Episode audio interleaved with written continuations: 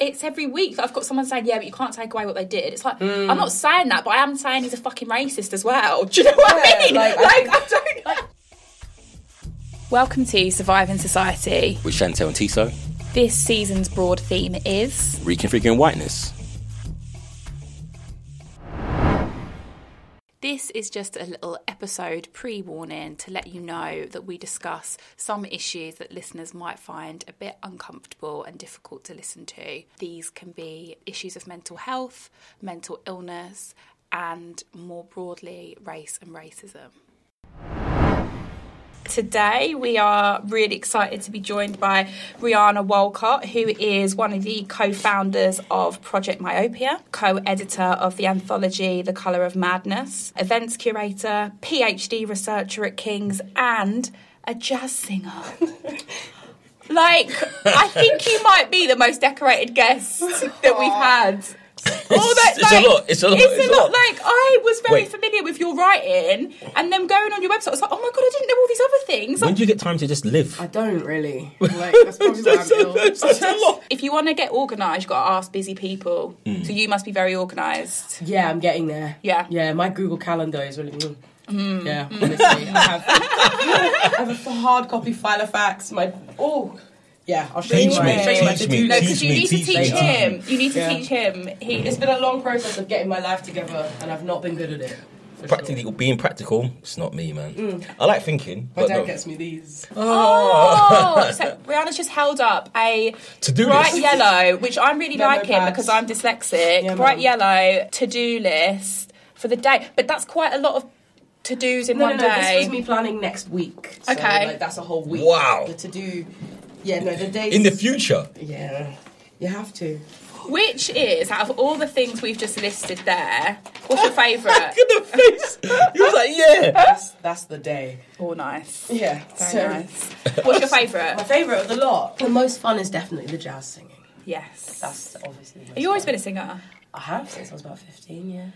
Always like jazz. Always liked jazz since I was nine. Really? Yeah, I've done loads of classical stuff as well, but I settled in jazz because jazz is free. Mm. Someone was saying recently that quite a lot of academics have, like, secret backgrounds in music. It might have been Les, you know. Mm. Yeah, writing about it, like how lots of academics have, yeah, yeah this sideline, well, side life of being very much engaged in music I, I can, and I instruments. I can see the appeal to jazz, man, like the free thinking, like yeah, the, the, I, the formlessness of it. Like, it's funny because like, my old supervisor, like my fave, one of my fave supervisors, uh, she was like, I found out like towards the end of my degree, like I did English Lit, mm. and for me, I was always ever gonna, it was gonna be music or English Lit.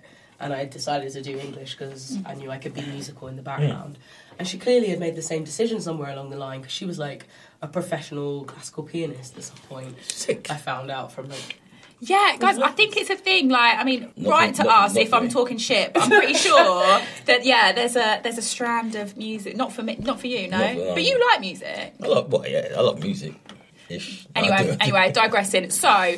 Should we start from the beginning? Mm-hmm. Can we start from the beginning? Because I think your both your professional and academic life is just fascinating, and you're a trailblazer. Like, you've done so much. You're still so young, and it's. I do. I do think. Cause we were just talking before about all the things you've done. I didn't realise that you were the same person. So all these different things that you've done, I was like, oh, that's you as well. Um, so yeah. So you did your undergrad at Edinburgh. Edinburgh. Mm-hmm. How was so. that? That was, that was, um, it's a beautiful city. I love it very much. Mm. And there was a point where I thought I'd never leave. Mm-hmm. I'm the same. But um, then you do leave and you remember that, like, oh, other places have more black people. And that is very important to me. Yeah, yeah, yeah. So, yeah, like, it's it's a lovely city. but the, And the university's trying, but, uh, like, from the friends I have that are still studying there and, like, they get a lot wrong. Okay. You know... Like, everywhere, everywhere, all of these different universities were all fighting to do the decolonisation work and do the the diversity work to, to mm. make this these places, like, a safe space for us mm. to study. But um, Edinburgh's demographics mean that they have quite a long way to go. I feel like, I mean, it's it's difficult because I know there's some great work that's happening at both Glasgow and Edinburgh, mm-hmm. But sometimes, and I think Nasimir talks about this as well, like sometimes when we position Scotland as this utopia, we mm. sort of forget that, as in racialised, racial utopia, we sort of don't allow for any space to talk about, actually, it's still a very racist place. It's just, we're just comparing it to England, um, which has got so many issues. But they do that themselves. They do that on purpose. They, they do. Like, they, their attitude, yeah. their history of colonialism and slavery, like, they're very... It's very cagey. Like, they do a lot of, like, blaming it on the rest of... Yeah, the English. It's the English. It's the English. It wasn't us. It's when actually, yeah. like, if you look at...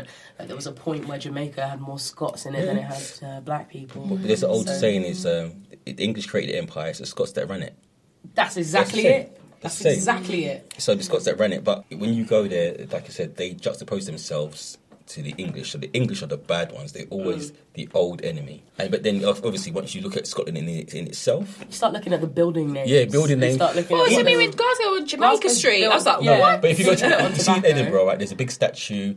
If you go to the Harvey Nichols end, right? Yeah. The guy in the middle of that statue, mm-hmm. can't remember his name, but he's he's pro-slavery. He didn't want to abolish it. Yeah. So if you start looking around, you see that it's everywhere. Yeah, they've got David Hume. Yeah. Oh, David Hume. Yeah, yeah. Outside the outside yeah, the thing outside the Royal Mall. Yeah. They've got buildings named after him in the uni. But the, you know, the, you go into the uni and you're giving talks under, you know, you're taking your exams underneath the bust of Thomas Carlyle, yeah. who wrote um, occasional discourse on mm. the nigger question. Like, mm. you know, it's not. But you see, the thing is, it's understanding their own history, and, and I, I've said this before on the podcast, it's the lack of historical knowledge of their own place. Mm-hmm. So I said to them, uh, for example, do you know who Adam Smith is? They went, what? I said, he's on your money. He's yeah. on your fucking money. There's a statue of him in the, on the Royal Mall. He's on your money. You don't know who he is. They don't have to. They don't have to do that introspection, do they? I know, and, and this is what I'm saying. So you need whiteness. Oh, they only know half of what he did. Yeah. Is the important part. Okay, yeah. So, for instance, like this guy, Thomas Carlyle, mm-hmm. I'm talking about. In my undergrad, we had to study him on like under Scottish writers, mm-hmm. like. And then by the time I got to my postgrad, we studied him again, but in this Black Studies course, and you find out that he's this massive Enlightenment racist, massive racist figure. So it's like, this is like part of the work of like decolonising yeah, the yeah. curriculum. It's like, if you hadn't gone further, if you hadn't continued to study this guy, you literally would just leave thinking he was just this... But, but this, is the, this is the thing. The level of Scottish mm. writer. It's that holistic way of thinking. Mm. But I can't take away from the stuff that he's done, right? So yeah. I cannot take away. So whatever he's achieved, he's achieved. But also I need to know the other side. Yeah, absolutely. Yeah, but they, the pushback is, and I guess obviously with the more recent episodes that we've had, and with... I mean, it's tonight is the eugenics inquiry at U C L, actually. Mm-hmm. Like, I feel like this stuff is coming to the surface again, particularly within academic discourses. Um, and it's like, the pushback just seems to be so real. I feel like it's not, it's every week that I've got someone saying, yeah, but you can't take away what they did. It's like, mm. I'm not saying that, but I am saying he's a fucking racist as well. Do you know what yeah, I mean? Like, like I, I don't like, like, why don't we understand that that inflects on what he did? So, yeah. like, when yeah, I'm thinking exactly. about, like, talking about, like, a certain philosopher or like yeah. you know, like any sort of orator, and you think, okay, so when he says all this stuff about humanity, he's not talking about humanity then, is he? He's, he's talking about just about white, white people, people yeah because he doesn't think I'm part of his humanity. So that does inflect on everything he's written. It's an important part of his work, and it That's reflects so on true. It reflects That's on the epistemology way. Of this whole this is it whole so society. Like, if we're going to talk about that sort of like that area of epistemological thought or the Enlightenment at all, we need to understand that the Enlightenment isn't for all of us. It's not about all of us. Like, you know, we need to then go and look oh. at our Tea. Own. Rihanna's, she's going into your Enlightenment and I'm with her. Like, I told you. It's not my Enlightenment, is it? It's not, it's true. Mine happened at a different time and different people were leading it, because that's not my Enlightenment. It's all for, it's a set, for a set, certain, certain people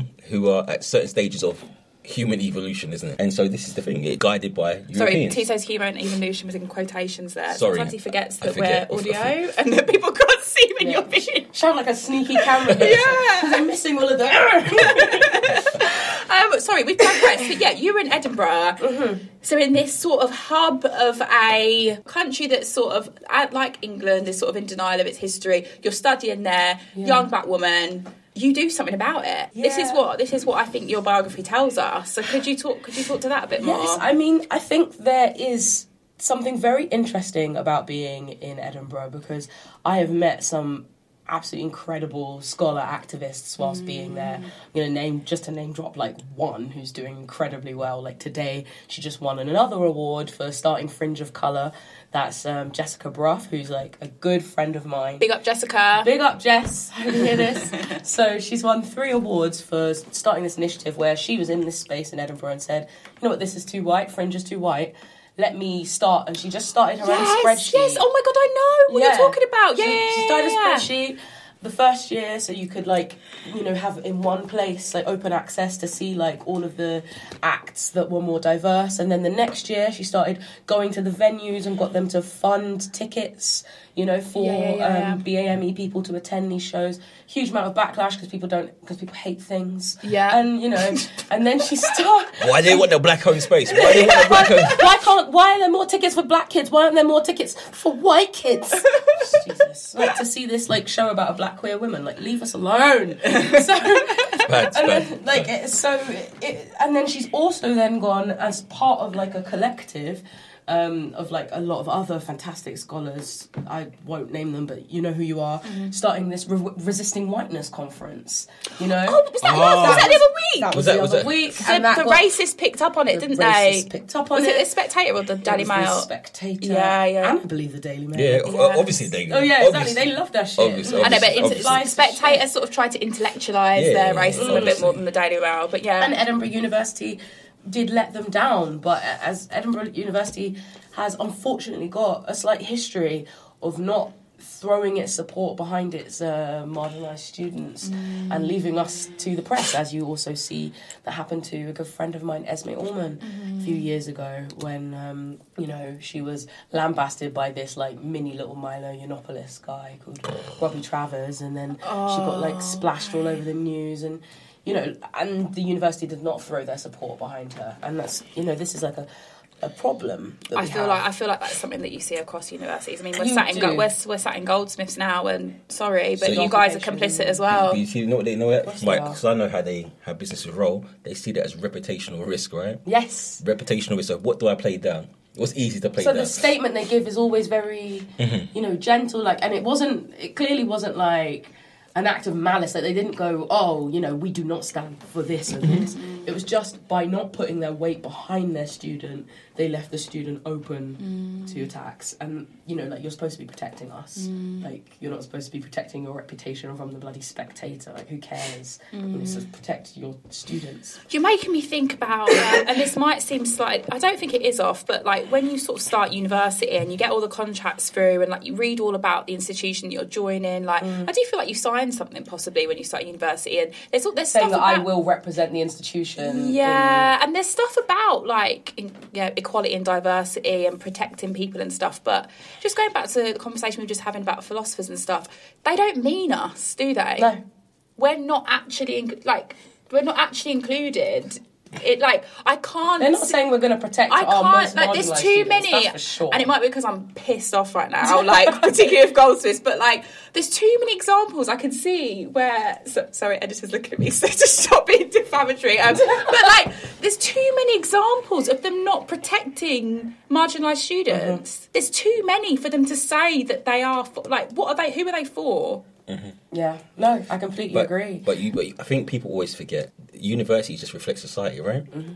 So this is no different than the wider society, and it's absolutely. It, but if it's supposed to be a bubble, then let me be in my bubble. Then. but, oh, but, and, but, but the thing that pisses me off about that, though, I do agree with you, mm-hmm. is when institutions market themselves yeah. on the fact that they're that they're not. And yeah, but, like they can't, they don't get to do that, and then at the same time have me up on their website but listen, saying but listen, how well we're doing because the, of these project sheets. But this is the game they play in corporations. They play the yeah. diversity game, so it's it's no different. But what I always what annoys me about universities is that they have all the information to do better. Yeah, they yeah. have all the information That's to do better. That's why I have to just collect my coin and go to yeah. They have all the information, whereas corporations are driven by profit, right? So they, they, they would they would try to save themselves a buck, but these academic institutions have all this information and experts in these fields mm. to do better. Yeah, but then again, I'm not gonna like reify these experts either because they can be dickheads too. Yeah, of course they. Like, look at the, the whole. Whenever I'm thinking about this, like my immediate thought is Mary Beard.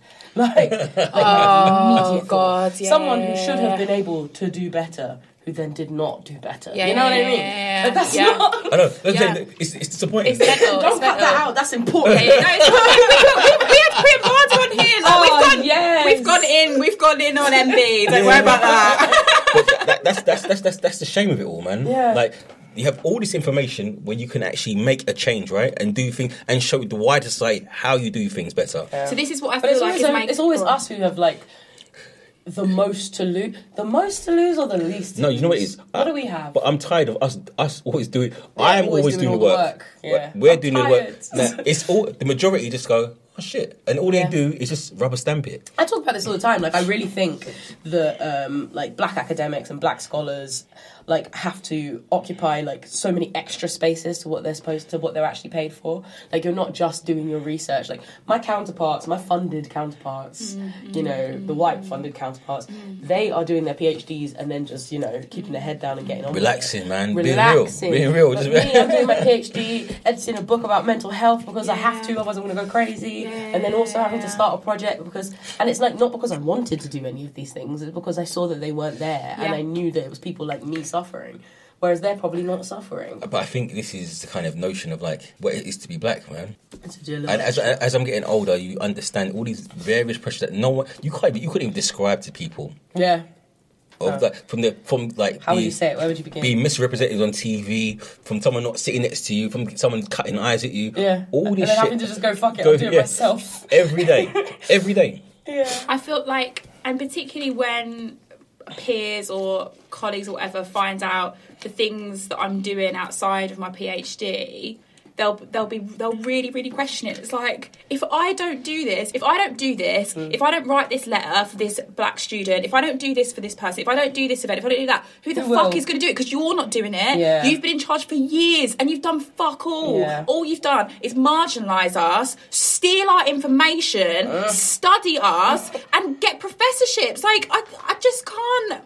Sorry, I'm I'm really pissed no, off. That's it. That's the I'm truth. really, I'm really, I just, I, I feel like, and just going back to what we were talking about before, that purposeful um, exclusion that from those that have got the, it's willful. It is willful. And that's what I feel like I'm coming to terms with more recently. Like, always knowing that inequality is there, always knowing you've had to fight it. But as I get further and further into the academy, Um, know certain people, all these different things, I'm like, wow, like, you don't care. And mm. also, the levels that you don't care reach to the fact that you almost want to fuck us. Mm. Do you know? Do you know what I mean? Like, you don't some want people, us there. You have to remember, so, like, some of them, it's not because it's the, it's they benefit from it, so they're not going to say anything. They're not going to do anything. They're going to just let, just leave things as they are. Yeah. Some are willfully doing this, but mm. the combination of that both creates a system where I'm fucked, right? Yeah, both sides. I didn't even. I realised I didn't even say what I did in Edinburgh. yeah, I'm sorry. I'm like, I, no I was point. because you, in a very like in, a, in an amazing way, I said you started up an organisation, and then you started talking about all the other amazing organisations that have started in Edinburgh as well. No, like it's so it, yeah. that's lovely. No, it really is. Well, So, yeah, what, what I did, along with my co-founder, Toby Sharp, we, at the end, we just started our masters mm-hmm. and we'd done an English literature undergrad. And myself, as, you know, a black, queer woman with mental health issues, and himself as well, identifying as, like, white, gay, Jewish mm-hmm. guy, um, also with, like, some mental health issues, we realised that we've gotten the whole way through this first degree and not seen ourselves reflected in anywhere except for, like, the most fleeting moments in optional courses, mm. you know? So it was, like, very much pigeonholed till right at the end, and we realised that you could go through and do the pre-honours and then choose things from the honours courses that meant that you never had to engage with anything by, like, a gay author or a black woman. Mm. You could you could feasibly get through the whole thing without touching on that. And we thought, well, what kind of English lit degree is that? Like, see, I, in my head, English lit is more is, is better than that, but it's but that's just me inventing that in my head, thinking that it is. You think it's but that, it's but it's clearly not. But they do the bare minimum. I'm not saying that you didn't have any. Okay, but there was very little. Yeah. And, um, you know, the reason why Toby and I ended up in, you know, classes that did focus on race or queering fiction is because we sought them out. And, you know, we basically wanted to make it easier for people, and you know, we had to seek them out to the exclusion of others as well. So it was very much like I could take this class on race, and that meant I wasn't able to take this class on queer literature. Mm-hmm. Yeah. Because there was only room for me to have one mm. of the optional courses, and then my my core course was about romantic Victorian fiction or whatever, you know?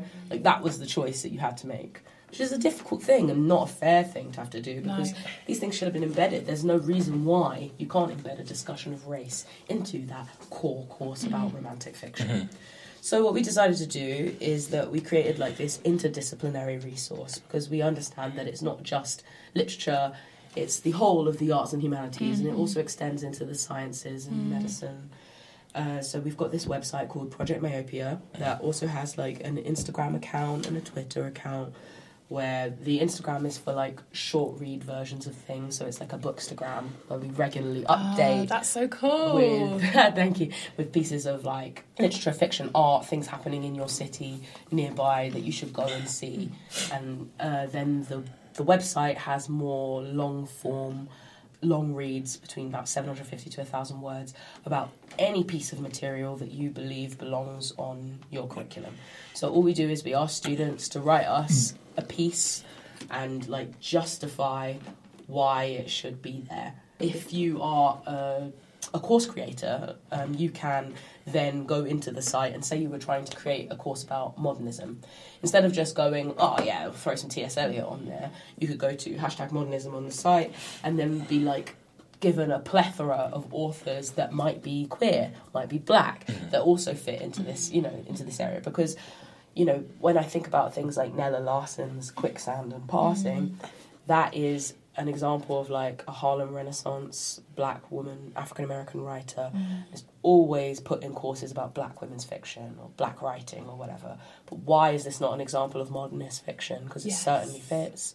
Yes. So, you know, like, it's this idea that the people who create the canon and the people who belong on the canon and the incidences that we have as, like, exemplar of, like, a certain period or movement are always white men, and there's no reason why we shouldn't have it. Like, these are, like, English literatures, literatures in English. But do you think people who teach that are equipped to do that? So if I put them on there, mm-hmm. do you reckon they are, they are equipped to kind of teach on those subjects? Because I think when they're talking about when they're talking about themselves, there's a, there's, they're comfortable. Mm-hmm. When they're talking about race, or anything like that. No, but, can, no, but, no, but the point see, is that they're not necessarily talking about race. Like, it's, it's a it's a genre of literature that should be just as ex, as res, basically. Yeah. My answer to your question is, at the moment, how I'm feeling is they're not equipped to teach. Then mm-hmm. exactly, like that's exactly because, it. Because if you're only focused on, on if you're only, do you think focus, a black teacher? Let's put it. Let's spin it then.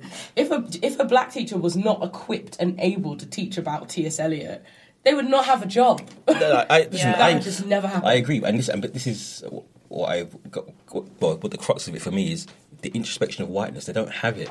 Yeah, so when they it need comes, to get it. And, and this is and this. this, I, this, think this is, I think this is our theme for this season, guys. And this, like, this is what I'm being trying to say. It's about yeah. reconfiguring whiteness now, because mm-hmm. you don't, they never define themselves. In, Absolutely. So, so you need to define yourself now, right? Because I can't do no more. Well, here at this point, all we're doing is, like, I've given you an example, but we're offering just options. Like, these are, we've also done a lot of inf- um, interviews with, say, so one of the recent pieces we had was an interview with some of the medics from U C L about decolonising medicine. We've got economics pieces about feminism. So it's not all just about race on there. Mm-hmm. It's, you know, we're talking about I O, race and queerness. I O's um, U C L medicine, okay. doing yeah. stuff, yeah, mm. yeah. So this is, like, we're basically trying to create a database mm. so that a teacher trying to decolonise their course mm-hmm. has options of, like, different things yeah. that they could add to the course, extra readings they could add to illuminate, even if it wasn't, like, a central part of the course.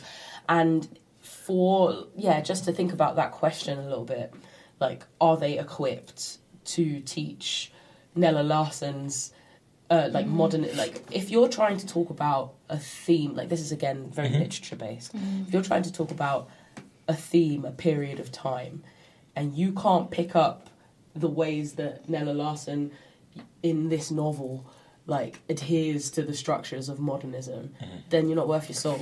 So, so it's, it's it's more about, I suppose for us, breaking the canon. It's that, breaking the canon. Breaking it's that canon. Telling, they always tell you that the canon doesn't isn't real, it doesn't exist, and then continue. It's very real. To adhere to it. It's, it's very, very real. very real. I'm trying to expand the canon. No, and, not, yeah. and one of the things that I'm often told is, oh, you're trying to get rid of Shakespeare. No, I'm not. I'm just trying to make us read Shakespeare with more breadth. Trying to make us talk more about queer themes in Shakespeare. I'm trying to make us talk more about race in Shakespeare. Yeah, I was going to say, as if... Sh- like, do you know what I mean? It's a I've got a bit about example. Shakespeare in my PhD about race. Like, it's it's as if... It, it happened literally during... Colon- like, the moment of colonisation is mapped in Shakespeare's plays. Yeah. yeah. Like, just look at The Tempest. Like, mm-hmm. it's... Yeah. To not talk about race in Shakespeare is a deliberate oversight. And I'm trying to make sure that we don't make that deliberate oversight anymore. And there are critical readings and secondary critical materials that we could have by black and brown authors, by queer writers, that, you know, that mean that people can see themselves reflected in their canon more. Yeah, yeah. Because it's it's not fair currently. I guess, yeah, yeah. I guess, sort of, and I, I can imagine this is possibly what you're thinking, T, not necessarily that you're agreeing, but thinking about the pushback. Like, even more recently, like, we've sort of made some various discoveries about sociology, Russell Group universities and their reading lists, mm. and the B S A are doing an investigation into reading lists right now, but it's voluntary, all this stuff. And, like, you're getting people that have trained or been in the academy for years and years that are saying, and this is, this is an academic said this, um, a sociologist said this, I learnt from these people, everyone else can. There's not said. a problem with that. So this is talking about key key thinkers, sorry, in sociology, quotation marks. That's so embarrassing. And it's just like... it's just embarrassing it's, for them, it, isn't it's, it? It's embarrassing, but also, like, how are you allowed to be a sociologist and not have read Du Bois, like, not have read, Paul. like, Fallon, not read Césaire? Like, I don't understand. Like, how have we let that happen? But you see, what, what angers me is that by learning something else doesn't detract from what anyone else is saying. Mm-hmm. It, in fact, adds to it, right? So if your if your whole thing about being an academic is to know, right? It's to dare to know, to know everything, yep. right? So to say that you're not going to learn from a certain group of people is ridiculous. Mm-hmm. It yeah. defeats the whole point of education. Mm. So I've decided that I didn't I didn't need to learn from them. Sorry, who told you you didn't need to learn from them? Yeah. You know what I mean? Like, mm. you're okay with this? Like, yeah. you're you're like com- you're really okay with just telling people your ignorance like that. That's embarrassing. Mm. Anyway, I won't even give that any attention or time because uh, it's not really worth. So you got funding for the project? I, I do. Oh, that's amazing. So, so that's funded that's by so, my funding body. That is incredible yeah. and so important. So, and would you say overall, like, while at Edinburgh, it was funded by okay. the Innovation Initiative Grant, which is like the alumni funding thing. Yeah, and yeah, that was when it all kicked off and started. And we pay our pay our artists, and we try to match up like. So we commission art for each piece, yeah. and we try to match up uh, as far as we can, like, to support marginalised artists. We try to match up mm. like identity mm. to and interests to the piece. Mm. So if we've got a piece about, like, you know, queering gender expression, about mm. non-binary and transgender expression, we'll try and find a trans artist, mm. trans P O C artist, mm. you know, and that's been, like, really important to us. Uh, so we've got funding for that. We pay our editors as well. They tend to be, like, you know, PhD students editing these pieces, but mm. also, you know, some younger masters and undergrads, you know, oh, to get so... that editing experience. Oh, that's so important. We've got some interns now. Yes! Shout out to Hannah McGurk and Varshney. Oh, that's... So... Yeah, they're my, they're my gals, my and, rock. And would you say that, I mean, would you say that overall, when you when you go and talk about the project, or when you're talking to people that you're trying to convince them to use the resource, mm-hmm. how would you say overall the reception is? Do you ever get um, do you ever get big sort of pushback from people within the academy? We did at the beginning when we were first taking it to Edinburgh, when we were just a baby project. Mm. It was quite um, and like you know whenever we do something like. I have an article in The Guardian about it that got quite a lot of hate, mm. but, you know, that's just standard, isn't mm. it? So that we, at the beginning, when you take it to academics, they do tend to get quite offended. Like, kind of like the discussion you're saying, yeah. oh, we didn't need it, you're trying to push a liberal agenda, mm. blah, blah, blah, blah, blah. But, like, that was a couple of years back now, but now the decolonisation, like, discussion mm. is happening at so many different institutions and so loudly that it's almost impossible to ignore. So we get less and less of that now, especially because we're trying to position ourselves as sort of an unaffiliated umbrella project more than anything. So mm. we're trying to, like, um, you know, like, it's not really any institution over any other that has more of a claim to us. We've got contr- really contributors good. on four different continents. Mm. You know, we've got... Um, we have an interview with um, Professor Ngugi Wa Thiong'o on there, you know, so uh, we're we're really trying to like make this like a, a national and then a global conversation about what belongs in our curriculum and our canon. And more recently, in the last year, we've started um, giving workshops at different um, institutions. So I'm working with King's at the moment to provide a graduate teaching assistant like training course. So talking about inclusivity in the classroom. So part of that is like getting the G, because G T As don't have control over what they teach. Yes. Right. Yeah. But they do have control over the classroom space. Just to be um, just to be clear for um, our listeners, so G T As tend to be P H D mm. researchers or people that are just finishing their P H D yeah. that are teaching undergraduates. Yeah. yeah. So you teach undergrad cor- courses, usually the first couple years mm. of undergrad, mm. not necessarily mm. the. So yeah. I think in the last year, sometimes it's like the actual mm. professors and course organisers who take over those seminars. And you're just teaching seminars, you're not lecturing or anything okay. for the most part. Okay. Like we, we will have like, we've had like workshops with students to put together the common issues that they've had. We try to get them to be as specific as possible. And then we sort of present these findings and we sometimes turn them into scenarios mm. as to, like, how would you handle this in the classroom as a G T A? We talk about, um, you know, classroom expectations, the sort of contract between teacher and student about, like, how you are going to make the classroom a safe and a produ- productive space for its most marginalised members. You know, what kind of language are we going to allow in the classroom? When you're com- when you're reading a text and you're a white P H or white uh, G T A, mm. are we going to like have something in the beginning that says, yeah, even if this text, this slur is in the text, we're not going to say it because we're going to that reinforces the yeah. you know like we're still part of this. It's not all academic, yeah. like you know, mm. but it's like thing. You know, calling attention to those politics that exist in the classroom. Mm. And then also, like, something that I've experienced as a G T A now, like marking papers and so on. What do you do when your student said something overtly racist in this paper? Like, is there a really? support system yeah, for T, us? This is this oh, is yeah. this is what this is what we've taken our eye off the ball a little bit. Like the the stuff that's happening at undergrad, it's it's so refreshing hearing that that is what's happening at King's, because particularly in the last six months, what's really brought to my attention is some of the violences that happen in within these lectures and seminars. Violence, absolutely. Perpetuated by other students or even other lecturers who aren't equipped to teach. What mm-hmm. what I find... Because what there's no, like, what is these training things... Like, I'm talking in talks mm. at King's about making them compulsory, but they're not compulsory. Mm. They kind of just never unleash is, you on it. Never you know, you go, it, yeah. yeah, you just go to one thing... There's, like, sort of, like, a student agreement or mm. whatever about safety and stuff, but who's enforcing it? There's not really a real discussion. Mm. And a lot of these situations are not cut and dry. So, like, as a, a, a marginalised minority G T A mm-hmm. yourself, you might have some idea of, like, what you would feel comfortable with in the classroom. You might have some idea that, actually, I don't want my children in this classroom to be using slurs while I'm teaching them. But if you're, like, a straight white guy... who's up for debate, apparently. Yeah, who's yeah. up for debate and who doesn't have, like, any sort of, like, understand... Like, you know, we've done the work in reading, like, mm. post-colonial theory mm. and critical race theory and gender stuff, but there is literally no reason why most G T As would have. Like, why would they have done mm. that work? Why would they have, mm-hmm. like, put any time into understanding pedagogy? Mm. Like, I don't think that that's common for me to have done at this point. I'm twenty-five. Mm. Like, why why should I have done all of these things? Mm. But I have. Mm. But I don't think I would have if I was a straight white man, because yeah. our mm. workloads are very different. Mm. You know, our experiences mm. of the academy are very different.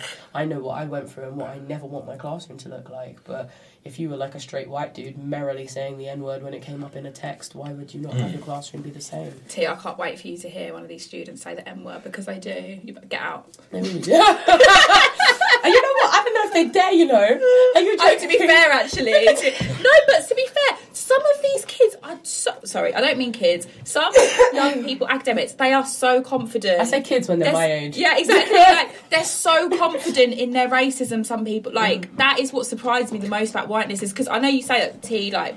It's the neoliberal academy. I don't know. No. They're all they... like, we've paid for this. Yeah. It's a marketplace of ideas. Yeah. Freedom of speech. But what, but what, what I find... Defeat them on the marketplace of ideas. But I, I just find it... Prob- like I said, when I started looking at this whole race thing online, like I said, I find it problematic that these people are so young. Uh-huh. And so in all the marginalised groups, whether they're homophobic, whether they're against gender issue, whether it's about race, these people have not grown up in a time where these things were the norm, yep. the standard norm, overtly, right? Yeah. But that's made and, them even more like virulent about well, it. In well, a way. Thing, and, this, and that's we what, can't do this anymore. Well, that's yeah. what's so weird. I'm I'm finding the language you're using was with the language that would be at place a hundred years ago. Mm. But these these dudes are talking, and then some of them at the youngest, fifteen. Yeah. Mm. And it shocks me. I don't I don't I don't know where that comes from.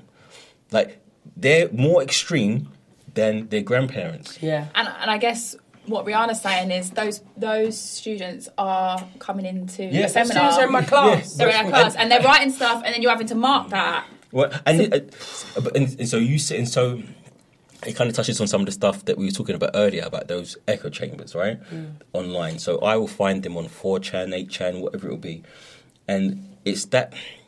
I don't know if they feel repressed. I don't know if, feel, if they feel like they've been dying to say this mm. or they found a space that someone said to you, you know, it's okay to be like that. And you, okay, and, mm. yeah, which of it is. I see what you mean. Yeah, I, Probably so, a bit of both. Yeah, yeah. I, don't, I don't know. It's it's a very maybe, strange thing. Maybe they've not been dying to say it, but, like, they've been convinced that they've been dying to say it. Yeah, yeah. maybe. You know, because there's a lot of, like, that kind of language. It's just like, can you believe they're stopping us from doing this? And, like, to people who've never been Sounds stopped. Like yeah. doing yeah. We're doing anything. We're doing yeah. anything. You know what I mean? Like, a lot of us are not uncomfortable with being stopped from doing... There's plenty of things that I'm stopped from enjoying. yeah, yeah, yeah. You know? Like, yeah. that's just, like, that I've known since, like, the you know, rights of the natural function. rights are natural rights, man. Do you know what I mean? So, like... Um, Yeah, I don't know. So I is that, that yeah. so is that stuff with G T As alongside of Project Myopia? So it's sort of like yeah, it's us branching out into covering some of these things, trying to make like a centralised, um, working with different student unions to make because this uh, decolonised movement, the de- decolonised network is definitely something that like the N U S has been working with, yeah. and that like most unis have their own little mm. hub of, but. I think it's important that we have like some sort of overarching, mm. unified front because every uni is now reinventing mm. the wheel and trying to get in the same thing. If we have some, you know, some framework that we all understand is in mm. place, it means we can get past the one oh one thing. Because the death of student politics is the quick turnover. Mm. You know, like everyone moves out of the uni who was working on it three years. After three years, they're done, they're off doing something else, and then people start again from scratch without mm. paying attention to what came before. Mm. So okay, I think, yeah. like, is and Project Myopia, because we're not really affiliated to anyone, yeah. we're in a really good position to be able to, like, host those resources mm. if it comes down to it. You know, mm. I'd be happy for us to be that mm. kind of yeah. platform. Like, I think you're right, to have that kind of framework so people can reference to and, yeah. and, and fall like, back this to it. This already yeah. exists, someone has made it, yeah, yeah. and we're going to use it. Yeah, yeah, yeah. What do you think, like, anecdotally about, um, and this isn't to take away of any, like, we, we've had them on a podcast, we know them, like, you're here talking about all this amazing decolonising work that you're doing, but what do you think about the general decolonising mood and movement we've had over the last five years even? What are your, anecdotally, like, what do you think? I think... The sorry, I know it's a really, it's last, a really. You said the last five years. Yeah, like, I was twenty. I was not even on it then. Yeah, yeah, yeah. yeah. No, so no. I mean, I'm. I really kind of came to it. Maybe like, you know, I started doing my like my master's was in post-colonial literature, literature in, mm. you know, when I was like twenty-one, mm. twenty-two. So that's like kind of when I.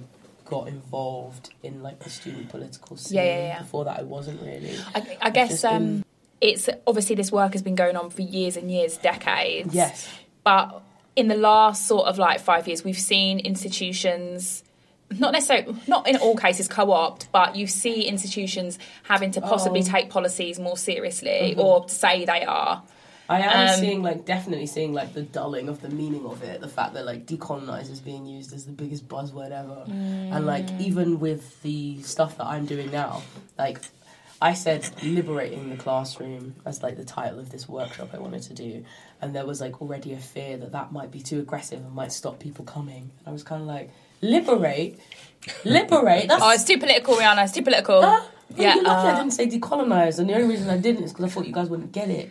Like, but, come like, on. This, That's what I meant. it's, it's, it's the fact that, see, the because the far right have kind of infiltrated university mm. spaces, it's made everyone, like, the kind of height and presence tiptoe, tiptoe around. around it. So if you say something that seems seems to be kind of openly political... Yeah, I or, don't want to invite or, these people in my D Ms. Or, I don't want to invite yeah. the fight. Mm. Like, I'm trying to get my PhD at the yeah. same time. Mm. And, and, this, and this is what's quite... And, you, and university is scared of being agitators, but that defeats the purpose of a university, right? Mm-hmm. It's about Absolutely. knowledge. It's about debate. Mm. It's about different points of view. And so, yeah, I, I don't know. It's a strange time. It's a strange time. It is, strange it time. is a strange time. And sort of the reason why I asked a sort of, yeah, like open-ended question like that is because, and it, obviously it's not the same at all, but I hear, like, education professionals, people within higher education talking about decolonising, and in this in the in the same breath using words like intersectional, like it's but they oh, it, yeah, it feels buzzwords. Do you know what I mean? And it's like, yeah. do you know where those things like came where from, those like, things came like, from? from this, like, like black, you know, black political thought. Yeah, black and I just thought. It's just really like if good things can come out of it, that's that's yeah. really good that they're that's kind of where I'm at, speaking. To be honest. Yeah, like, I'm not too. I'm not too fussed. I'm trying not to get too bogged down in things like that. Yeah, because I just need results. I totally, I'm with. I'm totally with you. you know, I do. Like, I, I do get you. I sort of have to fight I my need results. I need my own comfort. I need comfort of the people to come after. Mm. You know, and as long as enough of these results are geared, as long as those people are centered in the movement, I will always be centering my people in that. You know what I mean? Like, I will always make sure that at the forefront is the most marginalized. Mm. Like. Everyone else can come after, mm. as far as I'm concerned. Mm. So when I start seeing, like, white women co-opting, decolonising and stuff, mm. and I'm like, what? Like, you coloniser, what? Yeah, yeah, so, yeah, yeah. you know, like, that's, that's, like, problematic. And, you know, like, obviously, definitely trying to make sure that the people at the front, of the forefront of the movement, are the people who understand mm. these, like, you know, like... It's one of those recent things you see on Twitter where people are talking about themselves being an intersectional feminist, where that doesn't even, like, literally doesn't make sense. You clearly haven't read the paper. It's a framework of analysis. You cannot mm. be intersectional. Mm. What? You know, like... Do people say that? Yes. Mm. Truly, truly, truly. This is why I'm not on, this why I'm not on social media. So this he, is why I'm not on social media. Escaped no, because you study it and it's too painful. Right? These people just say nonsense, man. They don't, they don't think. It's, yeah. So that is, like...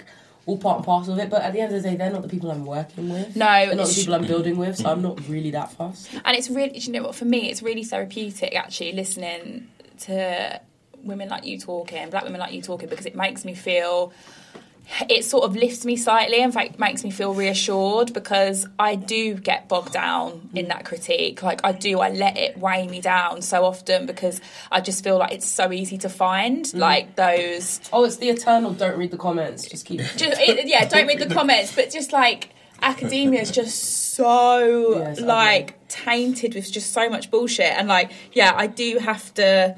get better at not getting bogged down in that and centering, as you say, my people, the people that I want to help the most. Yeah, yeah the people I think, you want to work with. Yeah, like, just talk to them. Fine. I don't really yeah. talk to other people right now. Yeah, like, I'm really like the embodiment of why I no longer talk to white people about race.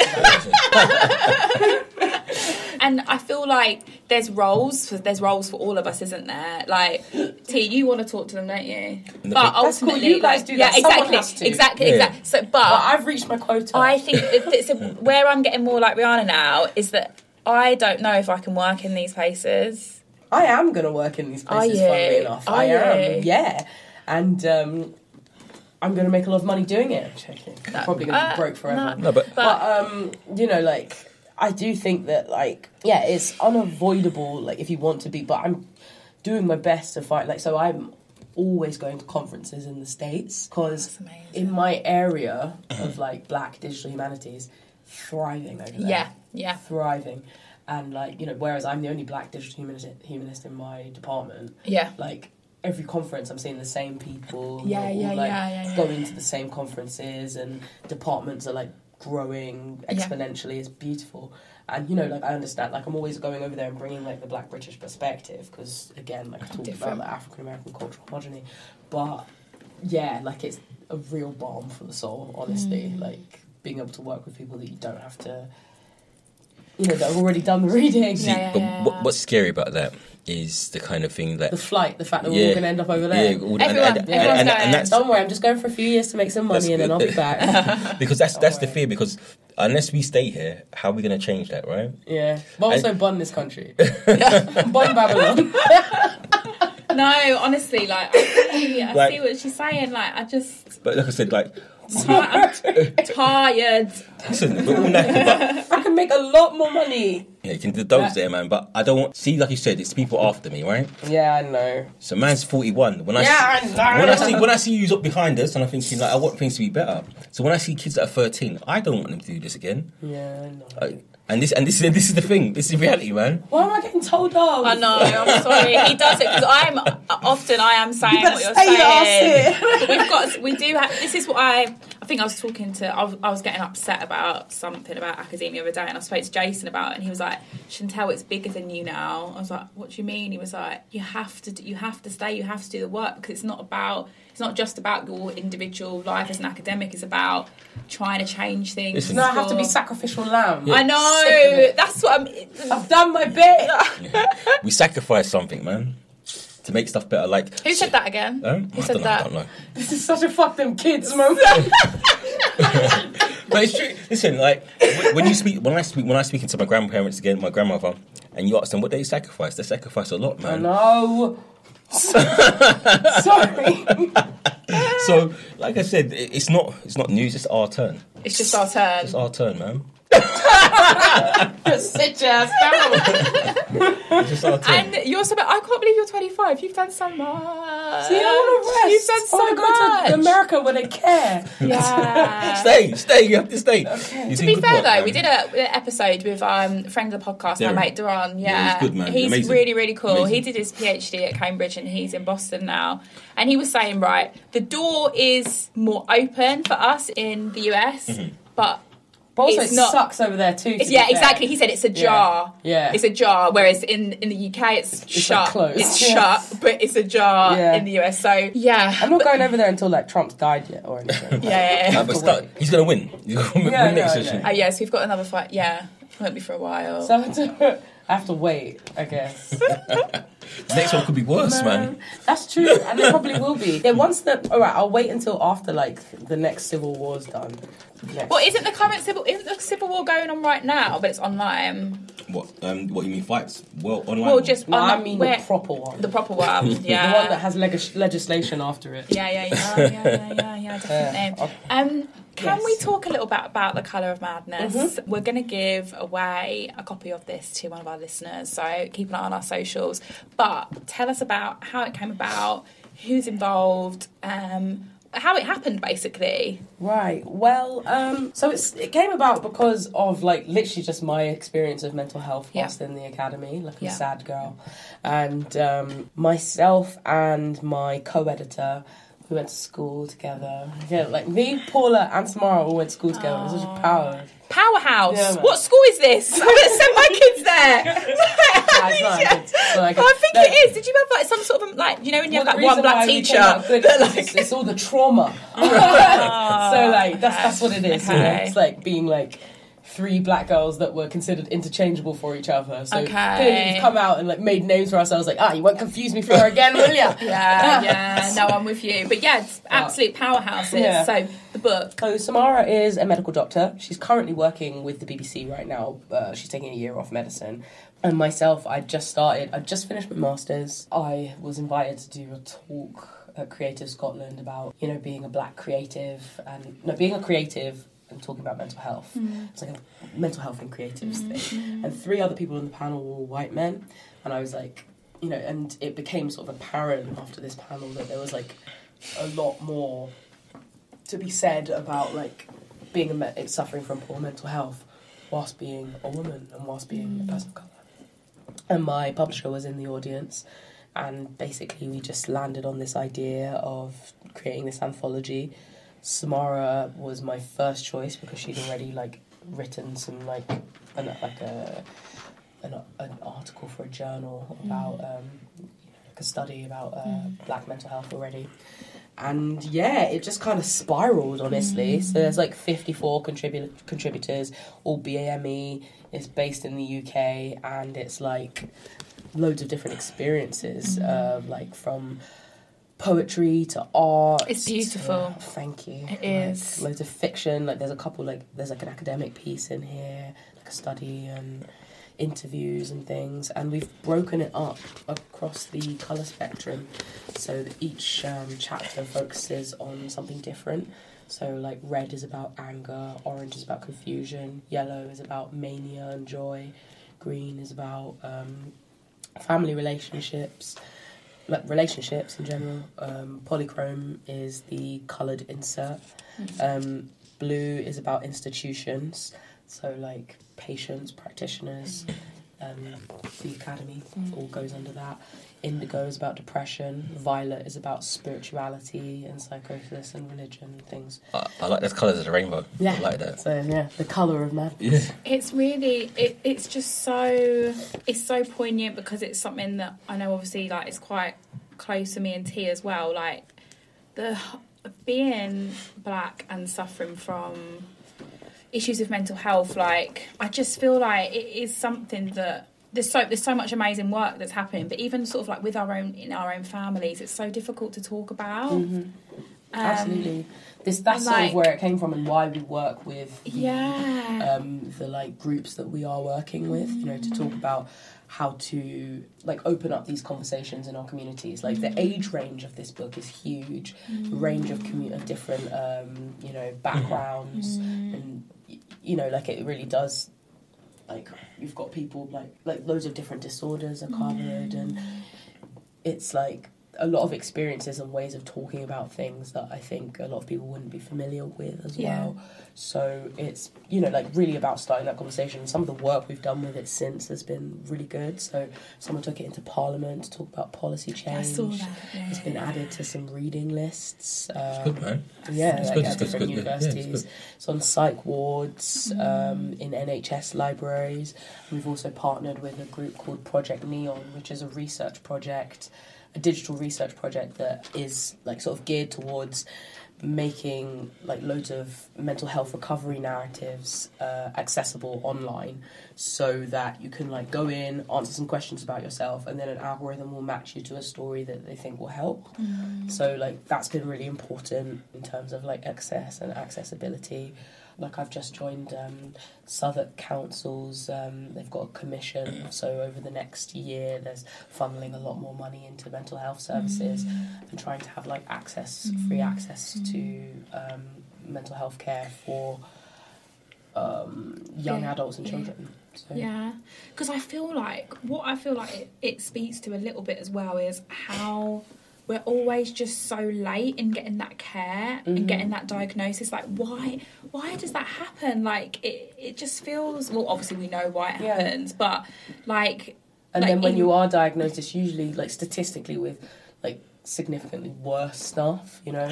Okay. Like, with schizophrenia and, like, yeah. you know, things that could have been helped with earlier. earlier. That's, like, both a failure in the mental health system in general. Yeah.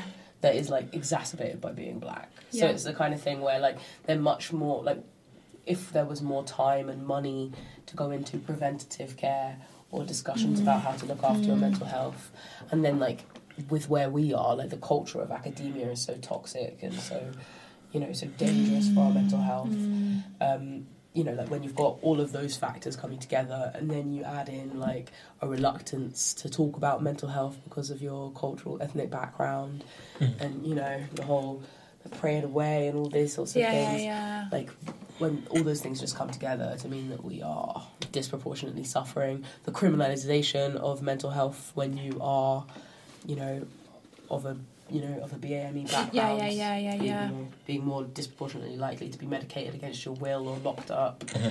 makes it, like, Arrested. harder to disclose. Yeah, yeah. And I'm currently writing an article for The Welcome right now, like, about um, about uh, problems with access in, um, well, I'm writing about black women's issues of access.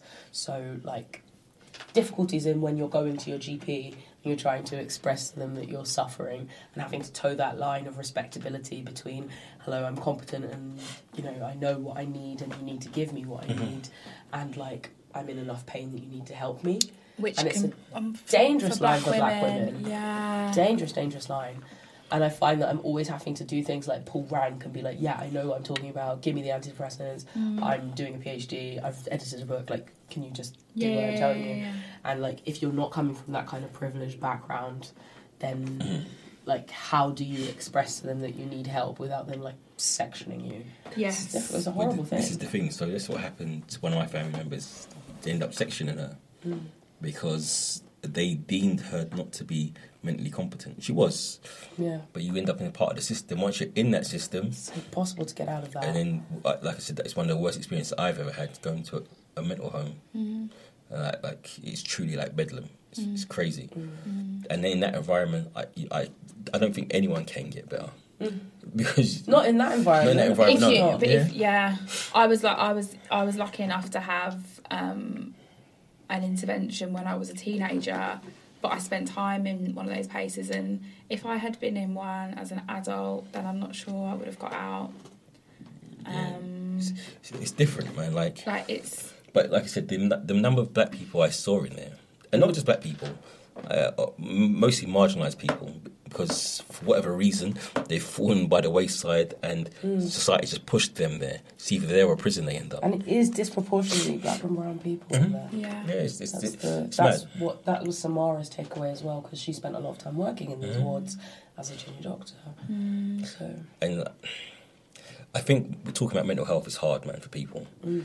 Like socially, culturally, it's a very difficult thing to talk about. And mm. I sub- there are we- lots of groups. Like, um, there's a group we uh, are in contact with, Taraki, where, like, one of the things I really enjoy about their work is that they um, advocate taking these discussions to, like, um, like community centres of okay. like ethnic community mm-hmm. centres. So, you know, they're talking about getting your imam involved.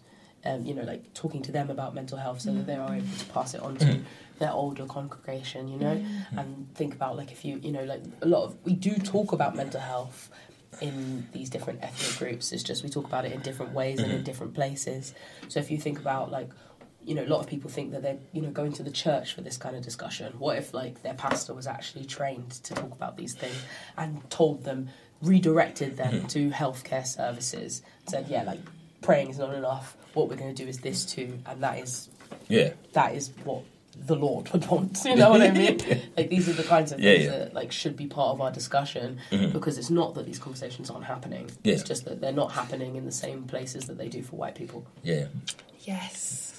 Oh, that's made me a bit, made me a bit sad. I'm but sorry, that was no, a really sad no, point not, to end on. It's not. It's not. It's really important, and it just sort of, like, it, it brings to a nice close sort of all the different bits of work that you're doing and how important it all is, and very much scholar activists, and we need we it does need seem more. Like the stuff I do is really all over the place, but I think no, it does all, kind of all. Like, it makes sense when you yeah like the mental health stuff kind of plays into the decolonizing the curriculum stuff, and and it's just well. Why we need more people like you, like the people that come on and that we get to talk to, is because I just always go back to thinking about young people and, like, not having like said, not having the role models, or not having the it's like, it's, it's not not just role models, it's having those cultures where we can talk about things outside of the white gaze spaces, like man. It's yeah.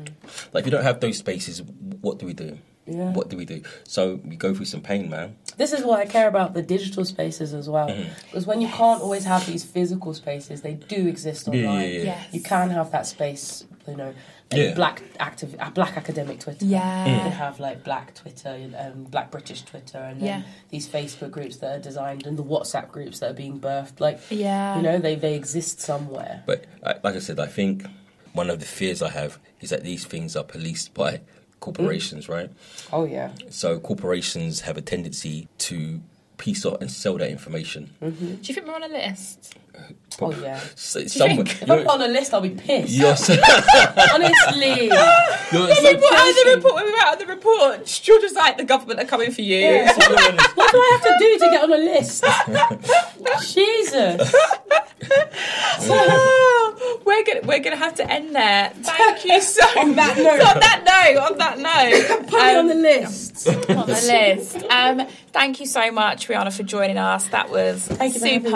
Um, thank you, listeners. Um, we will have another episode for our patrons coming up. Um, if you are able to join our Patreon community, please do. We totally understand if you cannot. Obviously, as usual, we're back every week. If you have time, please do rate and subscribe. And um, we'll see you next week. Bye. See you later. Bye.